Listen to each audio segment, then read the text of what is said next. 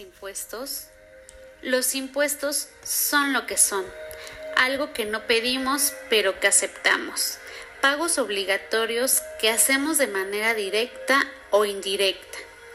La recaudación es el instrumento más importante de política económica que posee un Estado.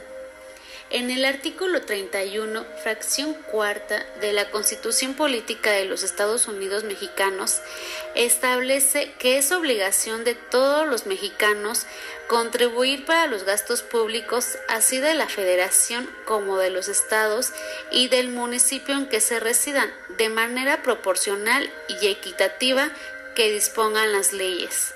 La pregunta es, ¿Contribuimos todos los mexicanos de manera proporcional y equitativa al gasto público?